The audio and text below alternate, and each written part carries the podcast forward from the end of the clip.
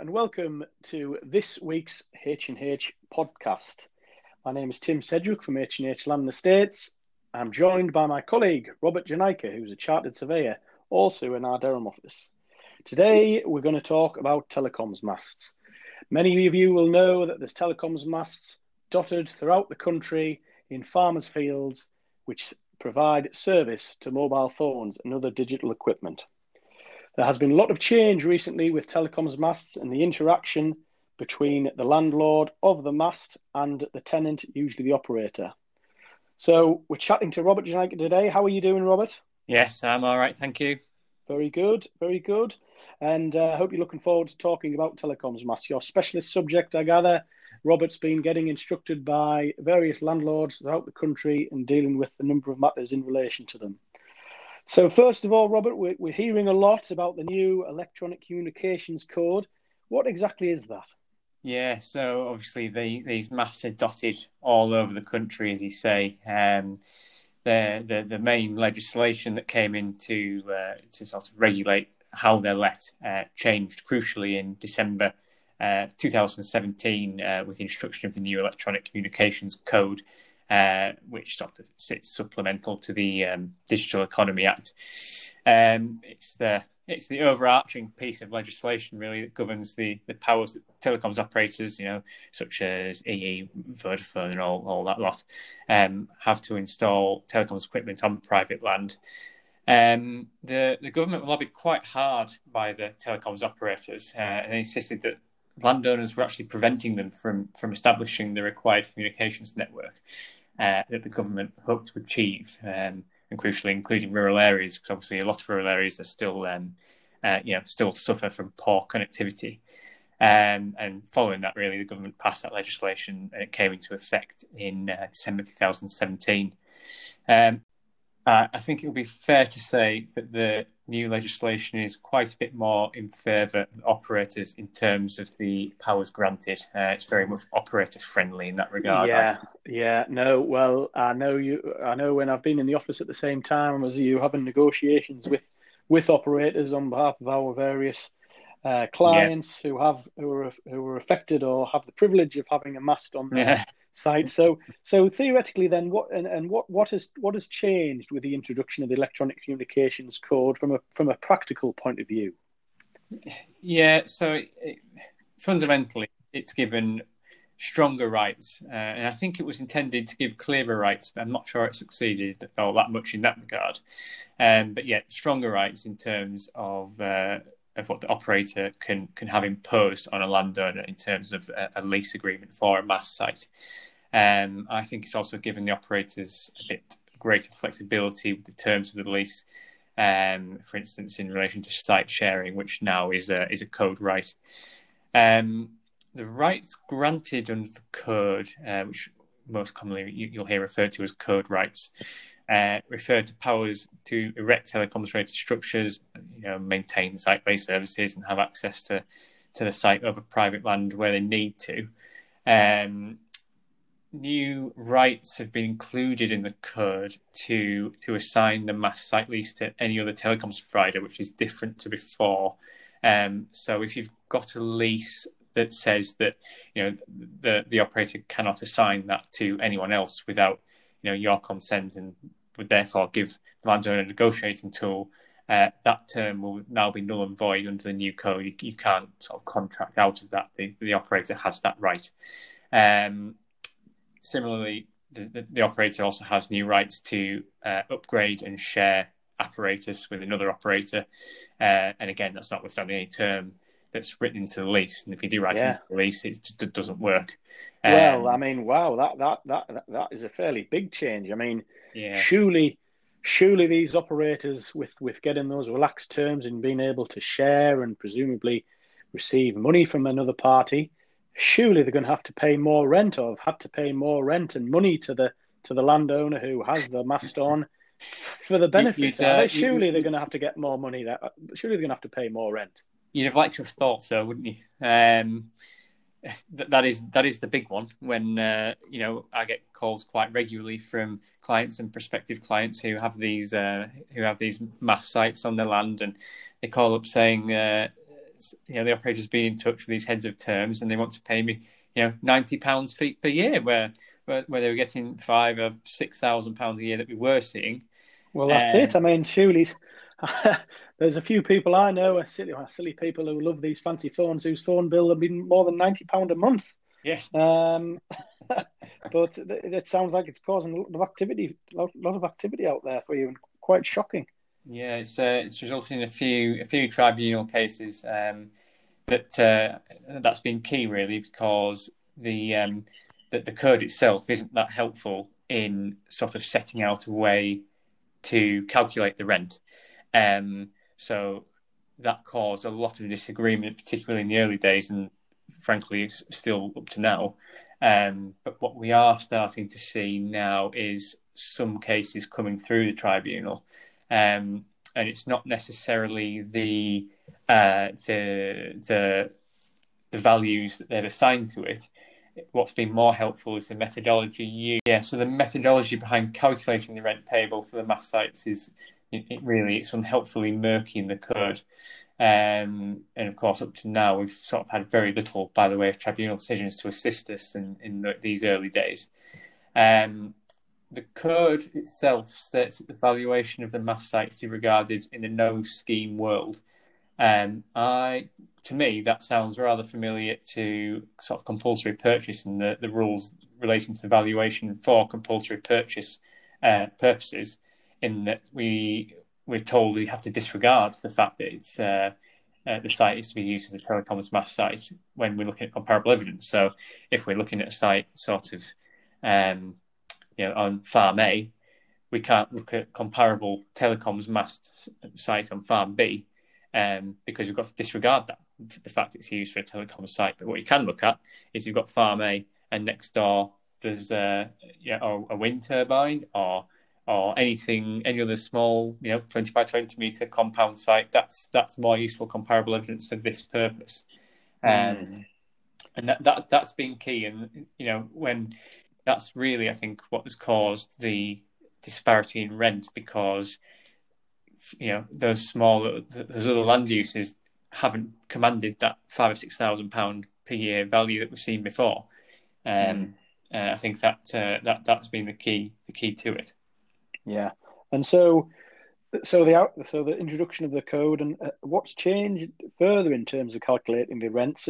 Has there been some useful cases to come out of the tribunal in in the event of disputes recently?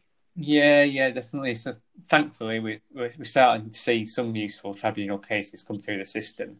Um, as I say, it's the methodology that is that they've provided that's been of more interest really when when calculating the, the, the rent and the consideration and compensation elements for the mass sites.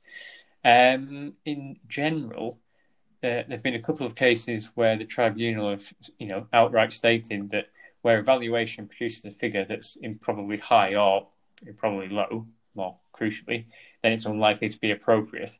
Um, and I think you know that applies to the very poor opposite that we've seen in the early days. Um, you know, as I said before, for, for ninety pounds, what one client had offered to him, um, and taking a step back uh, and looking at that situation, would a prudent landowner give up control and possession, and you know, therefore be burdened by all of the associated inconvenience of even a small area of their holding in the middle of an otherwise, you know, freehold field?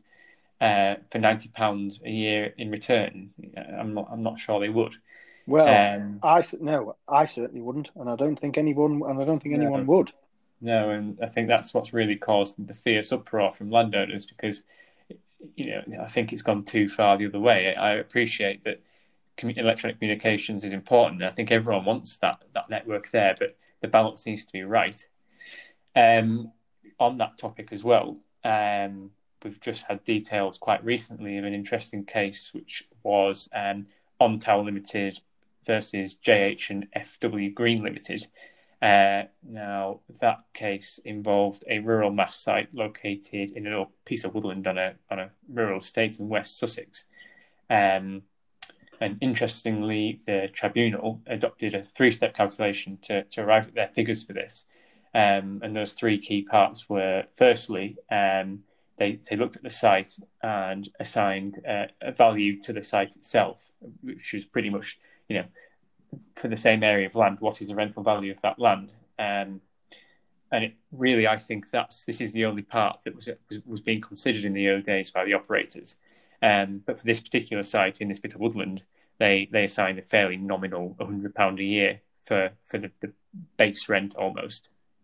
Mm, um, yes. Yeah. However, they went further, um, and then they considered the value of additional benefits and rights granted to the tenants, such as you know, any any rights of access over the landlord's retained surrounding land. Uh, well, that, well, that, well, that's it, isn't it? I mean, surely, you know, when if there's a problem with the mast, the landowner will be burdened by the operator getting to, yeah. to the mast to put it right again. Yeah, yeah. and what we often see as well is, um, you know, the, uh, the, the code lease giving rights to uh, just go and chop down landowners' trees because if, if the landowner's got a few nice oak trees that surround the site uh, that sort of grow grow large enough to, to block out the, the signal, then the, the, there are rights granted in a code lease to go and lop and prune those trees. So there's a value to uh, to the to the operator in that.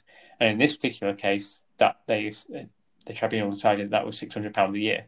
Um, and then finally, um, they also put a value on the adverse effects on the landlord uh, and sort of the compensation figure uh, that was required to mitigate those adverse effects, um, which really comes down to in- inconvenience and disturbance. Uh, and I think in this case, from from memory, I think there was uh, there was backup generators that were running on site and all that sort of thing. Um, and the tribunal awarded five hundred pound a year for that element. Um, yeah. I think it's important to say that those figures a sort of case specific. It's not, you know, the, the, the case, the precedent set by this isn't the figures, it's the methodology, really, I think. Um, yes. So when coming up with this sort of argument, when you're in your own uh, telecoms, you know, lease renewal negotiations, it's uh, it's more about producing evidence-based valuations to to demonstrate how you've arrived at values for those three steps. Uh, yeah. I think you'll have far more success by taking that approach than simply going in there at the same five thousand and not putting a, a well any evidence a, across. Yeah, a well a well-rounded argument as to how you've actually arrived there. Um, what what did what in this case presumably it, it, costs either side a lot of money. Did the was there any did the tribunal decide what to do with in terms of landowners' legal fees? Uh, they did, yes. Uh, in in this particular case, the landowners' legal fees were fairly a fairly significant eight thousand pounds uh, which the operator was told to pay. Um, right. I suspect yeah. that falls into the sort of compensation element of it. Um, to, well, absolutely. To, yeah, if they if they're getting no or very little rental return uh, for for a great benefit, as far as I can see, that the operator is getting, then the compensation I think becomes more important. That's it. So so finally, Robert, what advice? So was to take if someone was to take the position of having a telecoms mast on their land as a landowner and they're approached by a telecoms operator, what advice would you give them? Uh, well, firstly, I would be seeking professional advice. Um, the, the new code, uh, as I said before, it, it, uh, it remains fairly murky. Uh, it's a fairly dangerous new world still. Um, of all of the all the telecoms lease negotiations I've been involved with, I have recovered agents fees from the operator. Um, so I would expect that to carry on going forwards. Um, and the heads of terms, once we're reporting to solicitors, do include those agents fees and legal fees contributions for completing that new lease, which I think is important because, uh, you know, I think it's only fair that, given that this is quite a complex piece of legislation, it's only fair that the uh, a prudent landowner seeks professional advice to make sure that uh, their position is protected. Um, I would also say that professional advice isn't just about maximising value, uh, but it also ensures that the operators don't try and sneak in any additional terms into a lease that may have a negative impact in the future. Um, I'll give you an example of that. Um, I quite often see operators trying to insert clauses into, into the leases that would give them first refusal uh, should the landowner decide to sell the freehold of the mast site or, or, or even their, their entire holding. You know, the, the, that sort of clause would give the uh, would basically mean that an, if you were to sell the whole farm, an island would have to be reserved out of it and sold separately to the operator. Uh, well, that, I mean, that, that, that would have a huge impact on yeah, on value if you have a 200 acre farm and yeah, there's a mast uh, even next to a house, for instance, and all Exactly, of a sudden yeah. it has to be sold to the operator who has would have carte blanche over over the rest of over access and everything else. Um, yeah. And the code doesn't doesn't provide for that. So uh, so far, I've, I've just had that struck out immediately. yeah. Um, Well, that's it. Well, Robert, it certainly sounds like you know your stuff, Yeah. and uh, and, and I know you're you are currently instructed in dealing on a number of matters nationwide in terms of the activity and the negotiations and commercial realities which are cropping up between Yeah. landowners and, and, and operators on telecoms masts. So I hope the I hope the listeners, and I'm sure they have, certainly learned something from this podcast. It's been very interesting. Um, if you are listening and you are being approached by an operator uh, and are wondering what to do, then do visit our website at www.hhlandestates.co.uk or, or telephone Robert at our Durham office on 0191 370 8530. Thank you very much, Robert. I, I, you've, you've Thank you. certainly, uh, you certainly know your stuff. well, I've, I've done enough of it recently. It, uh, it's becoming an, it's becoming an increasingly uh, big portion of my workload. Actually, Well, that's it. Well, we wish you luck. Negotiate with these operators. Negotiate Thank with you. those operators. Um, certainly, uh, certainly wouldn't want to be in their shoes if you're on the other side. So, thank you very much, Robert. thank you. And uh, I hope you. I hope everybody's enjoyed listening. Thank you.